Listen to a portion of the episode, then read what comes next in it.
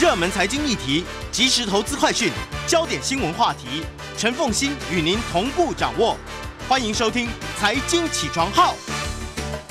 Hello， 各位听众大家早，欢迎大家来到九八新闻台财经起床号节目现场，我是陈凤馨。回到今天的每周选书早起读书，为大家介绍的是天下文化出版社所出版的《亲爱的股东》。在我们现场的是财经专家雷浩思雷大，也非常欢迎 YouTube 的朋友们一起来收看直播。好，嗯，亲爱的股东，我们先用一句话来说明这本书。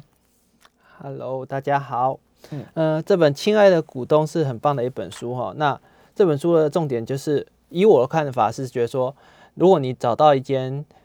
以长期股东权益为优先的公司，那那间公司其实是对我们整体社会最好的公司。哦，不只是对股东好。对对对，就像我们现在很流行一个就是 E S G 嘛，对整体的永续环保，哦，把这件事情都能够处理到好的一个公司，那它一定是一个长期正向发展。这样的永续的公司才能够真正替股东谋到的价值。所以，嗯，亲爱的股东这本书是希望借由，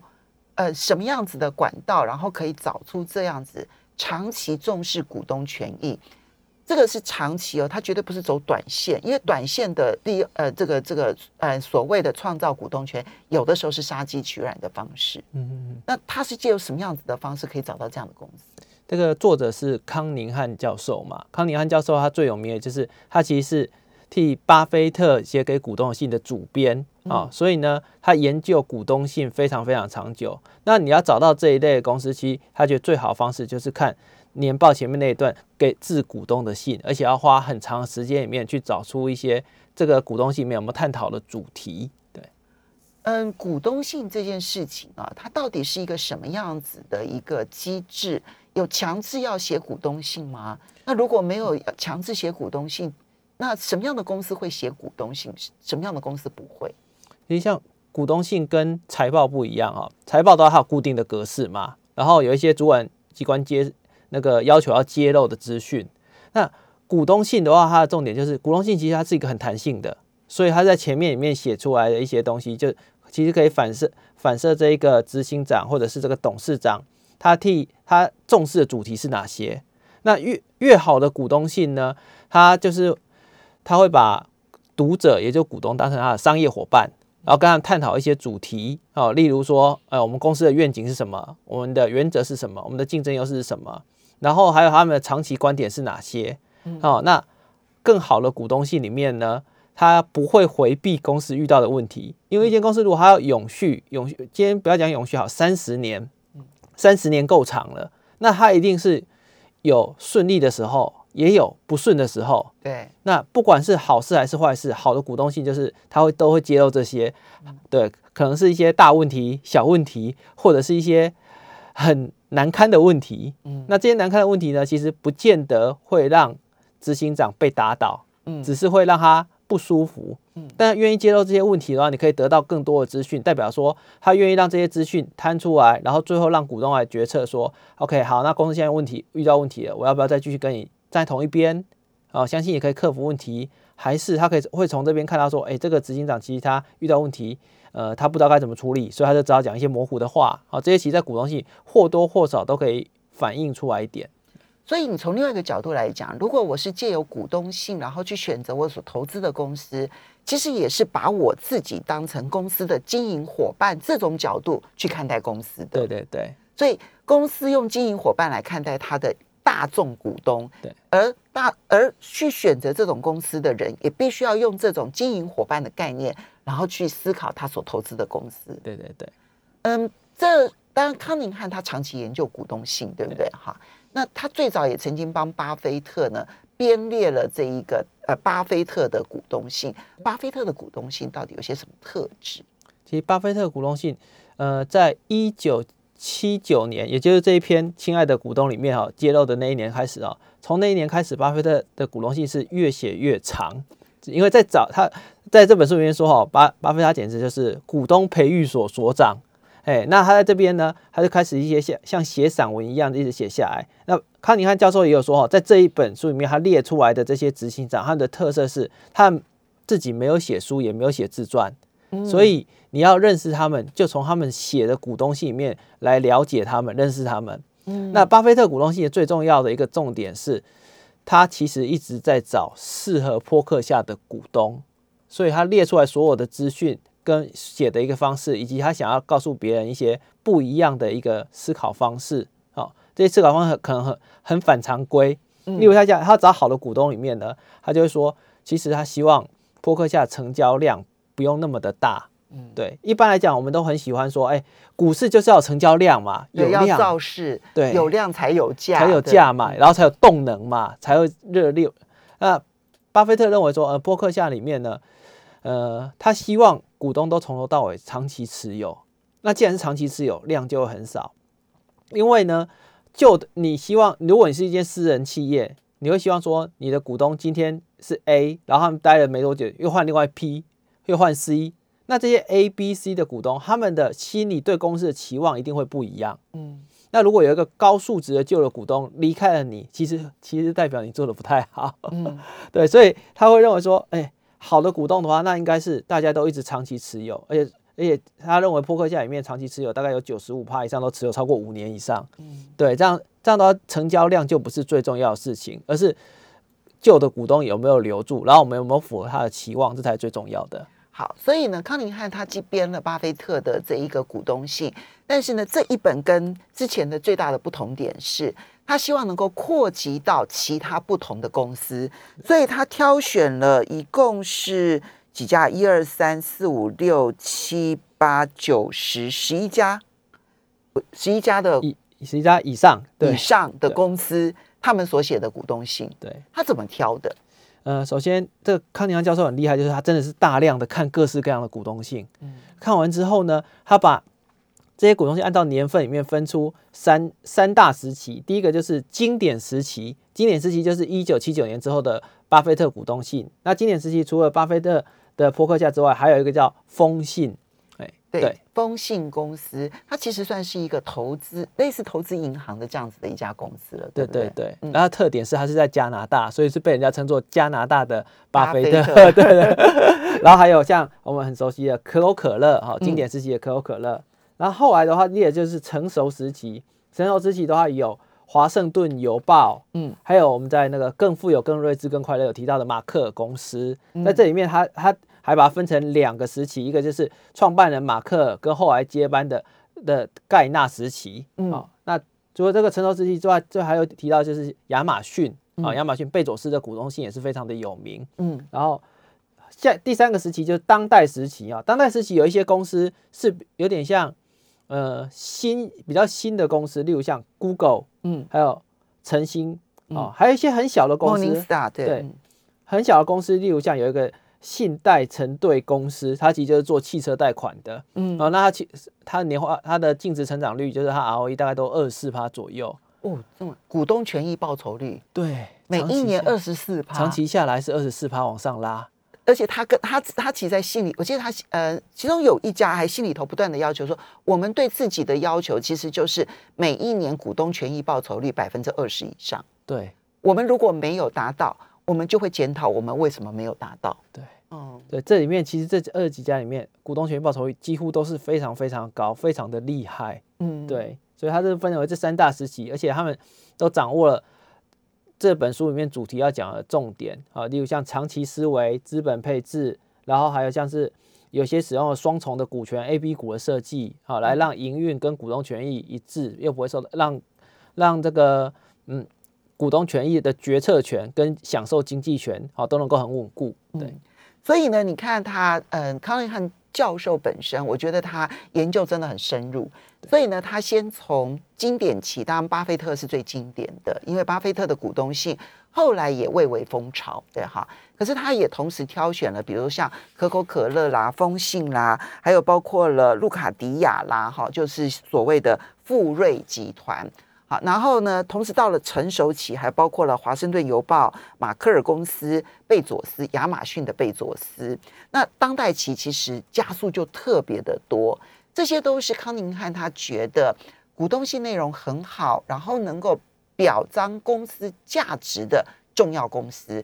有哪些内容？休息一下，马上回来。欢迎大家回到九八新闻台财经起床号节目现场，我是陈凤馨。每周选书早起读书为大家介绍的是《亲爱的股东》，天下文化出版社所出版的。从股东信里头，我们也许能够找到一些它其实拥有长期价值观的一些公司，这个比你在市场当中呢这种快进快出，有的时候你反而更好，因为你找到了一个最诚恳的经营者。就对股东最诚恳的经营者，而用长期价值让他的公司的公司的价值不断不断的增加，那价格自然会跟上价值，对不对？好，好，那他挑了这个这十几家的公司啊，我们就要来看，其实除了他每一家公司，他大概都会有好多年的股东信，他会揭露好多年的股东信。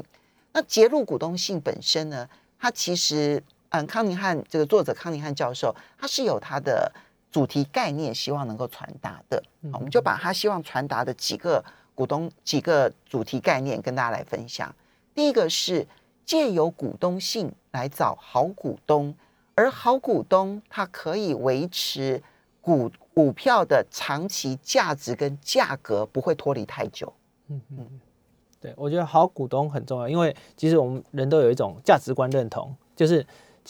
很多人他你跟他如果跟你是同类，你就会不由自主的选到这个老板去投他，对，所以其实选股就是选人，而且几乎大部分都会是这个样子哦，哎，所以找好股东，除了刚刚我们讲的概念上可能是价值观上，第二他还要不断的传达他的价值观跟他的公司经营的政策啊、哦嗯，对对，所以找好股东的重点是这、嗯、这几点。我我有印象，其中有一篇写到就讲说，这好像开餐厅，对不对？哈，对对对，开餐厅呢，我我当然是要用我的菜色来吸引顾客的。那所以，我今天如果要走的是法式高档风的话，那我怎么会期待只想要去吃便宜的卤肉饭的客人要进我的餐厅呢？对对对，对，就那我如果是只想要。卖便宜的卤肉饭，或者是说这个品质很好、价美物廉的卤肉饭，那我怎么可能会期待那些就是想要去吃法式大餐的人进我的餐厅呢？对对对，所以所以本来就应该要把你的顾客分开，本来就应该把你的股东分开。嗯哼哼，这是为什么巴菲特坚持波克夏公司不分割股票的重要原因。对，因为他认为分割了股票只是让张数变多。张数变多，当你可能想要进出的时候，你的交易成本就会变多了。呃，另外一点就是，当你分割股票之后，其实你的总价值是不变的。嗯，对。那如果你因为分割股票吸引到了一些新的股东啊，这些新股东其实是不理解这些总价值差异的股东，所以他的数值不会比原股东好。对，因为巴菲特是个非常念旧的人，他一直认为长期跟着他的股东就是最好的股东。对，所以他会认为说，我们就没有必要分割，因为分割没有意义。对，但是。因为波克夏实在太贵了，一九六五年他刚接手的时候大概是十九块，前一阵子我看好像是四十三万的样子，四十三万美金哦，四十三万美金，十九当然得二点二万倍，二点二万倍，难怪他一直跟你讲坚持复利，坚持复利，我觉得看到这个数字真的是这这个这个雪球太可怕了。嗯、好，那嗯，当然除了就是他等于，所以他在挑选好股东的时候。我们也可以期待说，那到底他我是不是他，我是不是适合？对。那如果我认为我适合，可能那一批股东可能也就相对来讲比较适合。对，所以它就会变得比较稳固，而且成交量低又高价，最大的好处就是可以避免其他投机的买盘来炒作它，使得股东。呃呃，使得股东权益受损，因为投机买盘一进来的时候，股价可能会大幅度的波动，可能会偏离基本面。也有可能会低于基本面，但是如果是理性的股东的话，就可以让股价跟内在价值趋近一致。趋近一致的好处是，如果今天有的股东他不得已他要卖出的时候，他是用合理价卖出，那其他来接手的也是用合理价买进。这么一来，这两个无论是卖出或买进的，几乎他们都处在一个公平的交易状况。其实这个打破了就是我们认为，嗯，股票就是要有流通量。然后才能够造势，然后才比较能够出现合理的价位。其实刚好打破了这个迷思，刚好完全打破。对，他希望尽量吸收一些理性的股东，然后尽量都能够在合理的状况下买进跟卖出。因此，当流通量很低的时候，哦、他们是不太能够实施库藏股的，因为流通量很低。啊，另外一点呢，虽然没有所谓的投机买盘，可是有后来就开始市场上出现一种基金，我们来集资去买波克夏，然后他中间又抽了成。那巴菲特认为这样是占着他股东的便宜，所以他很生气，就设计出了 A 股跟 B 股，那 B 股就比较额度比较小。我们就要来谈双重资本结构这件事情，就是有 A 股跟 B 股。那呃，当然双重资本结构呢，它每一家公司的设计可能都不一样。总而言之呢，嗯、呃，可能就是 A 股的部分呢，它的股东权、股东的投票权是比较高的，对啊。然后呢 ，B 股呢，可能它的股东的投票权是被受到限制的。对。那碰到这种双重资本结构，到底我们应该怎么看这家公司？双重资本结构的话，像呃一开始哦，像华盛顿邮报，就是格兰姆的华盛顿邮报，他们上市的时候呢，他们因为他们是比较偏家族的公司，他们不希望说经营权被夺，好像台股其实有很多经营权被一些金主夺的一个状况。对啊，最近经营权之争闹得好凶哦，这样子。对。然后呢，每一次在闹这个经营权之争的时候，都在抓匪谍。对。那这种经营权之争，其实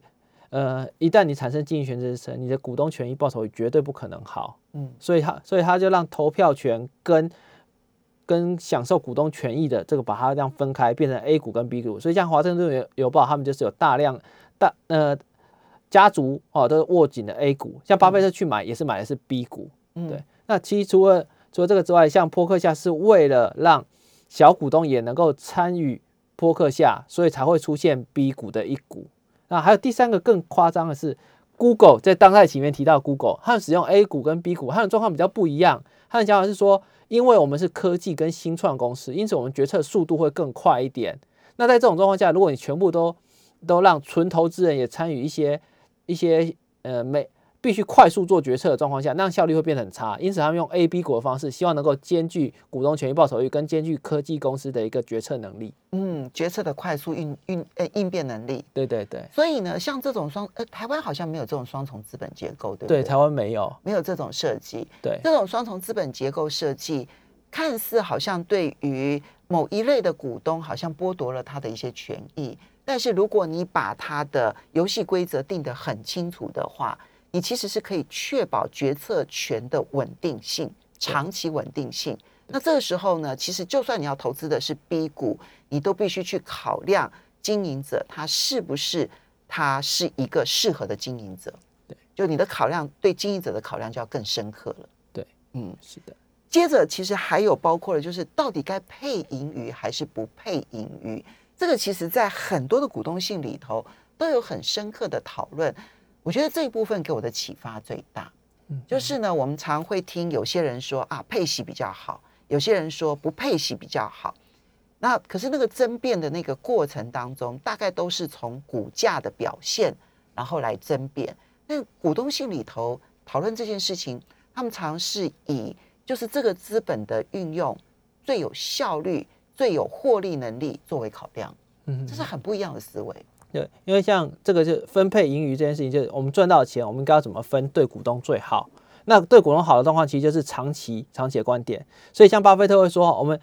赚到的钱里面有一些不能配出去，这个叫受限制的盈余；有一些是可以配，叫非受限制。那受限制盈余的重点是，因为我这赚到这些钱，我还要拿来继续呃买厂房设备，扩充我的竞争优势。嗯，如果我不扩充的话，未来的盈余会赚到钱就会变少，所以这部分是受限制的。好，那另外一点，非受限制的比较重要。非受限制，你就可以决定说，我要把钱留下来，嗯，还是要把钱配出去。那不管留下来或是配出去的状况，其实其实它的大原则就是，呃，我股息政策要一致，不要报喜不要，不要说我、哦、今年配息，今年又不配。好，如果你要改政策，那你要确实的说明给股东知道，嗯，为什么我要这样改？像巴菲特他最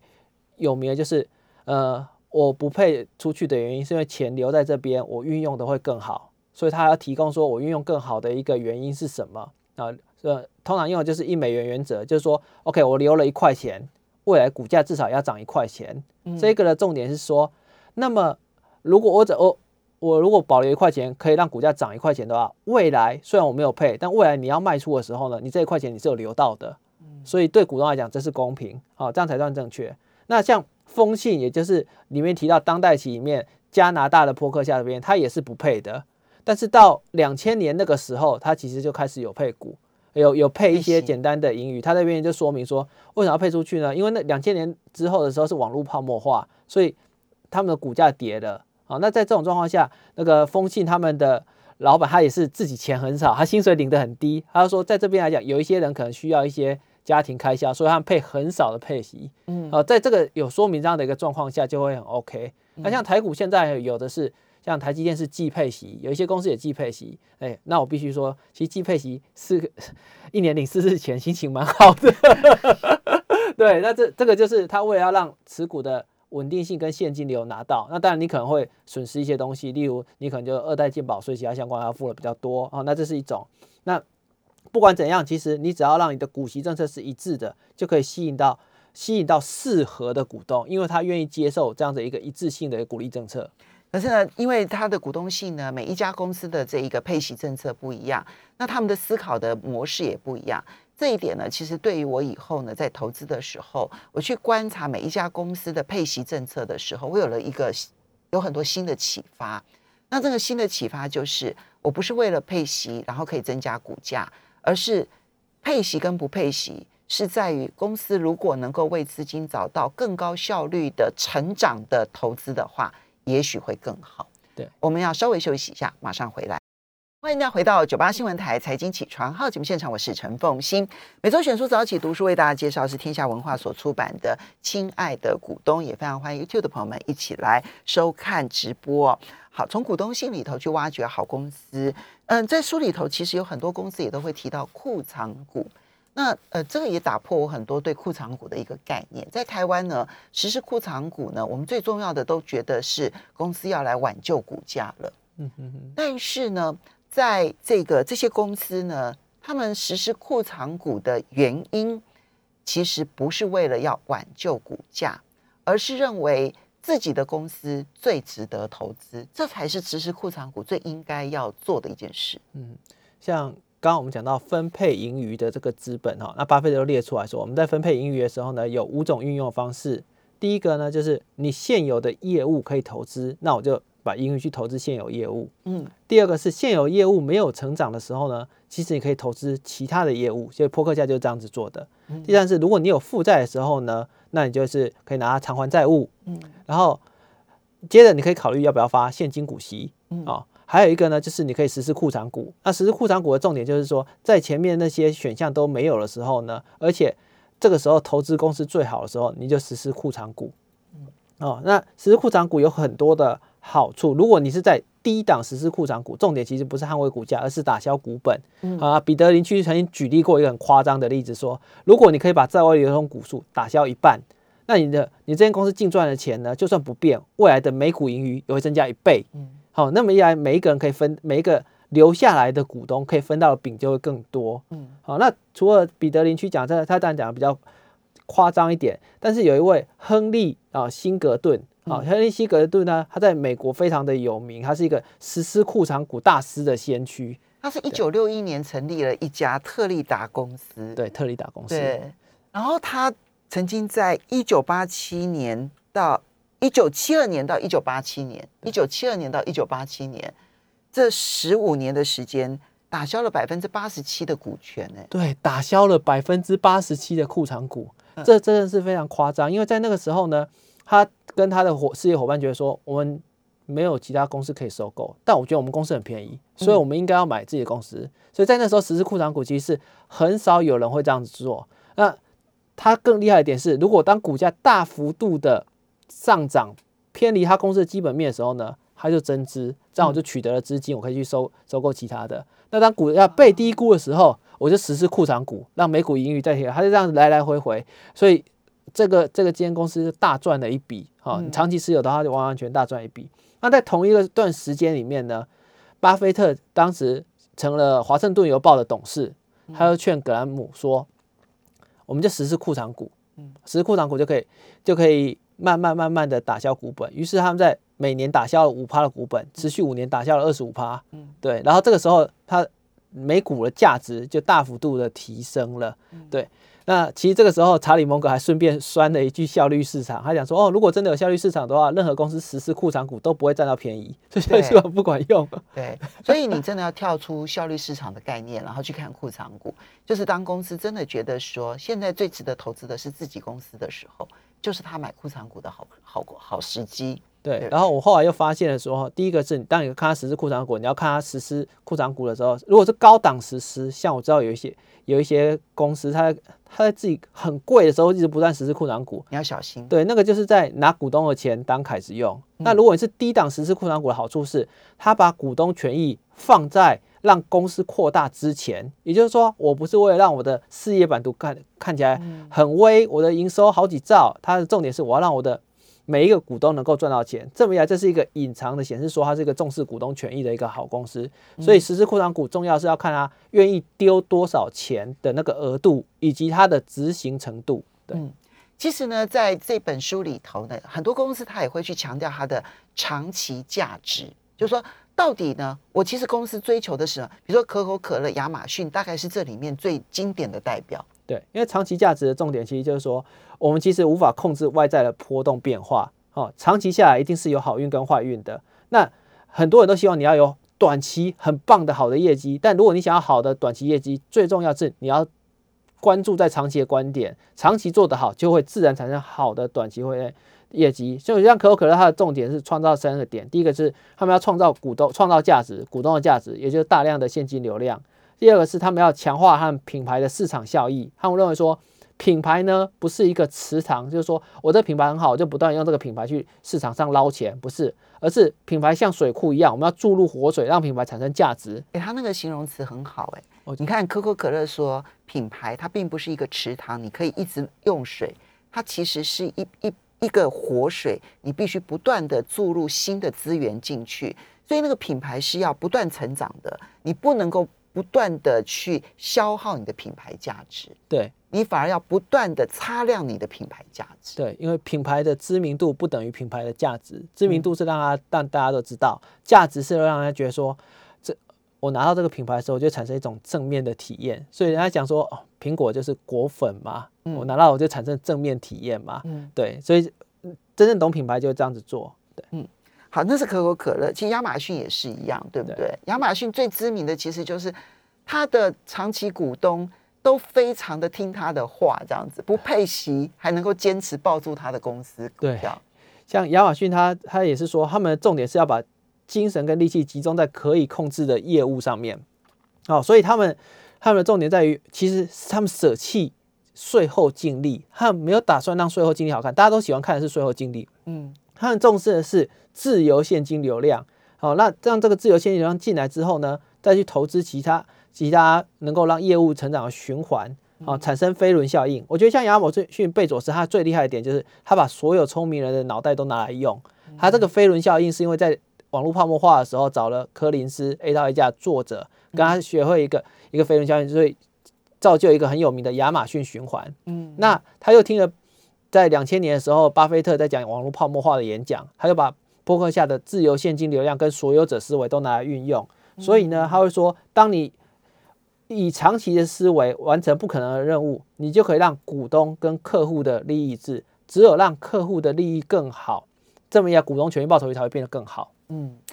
回归到最后，其实都是把股东当成经营伙伴。那可是这些都是引用，当然都是美国公司。到底在台台湾啊？那么台股当中的公司有没有人写股东信？那他写的股东信，哎，雷大，你看了之后的感觉如何？呃，其实像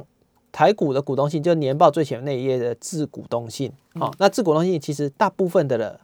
呃，台股有一千七百多家，大概写得好的，大概真的是不会有十几家啦，十几家以下都大部分都写不好。那规模越大，公司写得越好。像比方说台积电好了，他会揭露说我的。那个几奈米制程啊，占营收的比重，而且它会有好几年的这个状况，嗯、然后以及我的客户家数，然后它就仔细告诉你说明我们的竞争优势排的好部分，还有它揭露一些其他重要的资讯。好、啊、像宏基的话，它这这几年因为执行长陈俊盛做的不错，所以它后面的股东信也会揭露的越来越好。那我是觉得，所以你觉得宏基是近几年股东信大概可能改改变最多，然后进步最多的？对对对。那其他的话，有的。有的他会愿意揭露那么一点点一点点，那所以你要拿好几年的的股东性列在一起来看它前面开头的部分。所以其实我觉得台湾的企业公司也可以去仿造一下，对，我觉得写出好的股东性呢，你也可以吸引好的股东，我觉得这一点呢是大家一起可以加油的。非常谢谢雷大。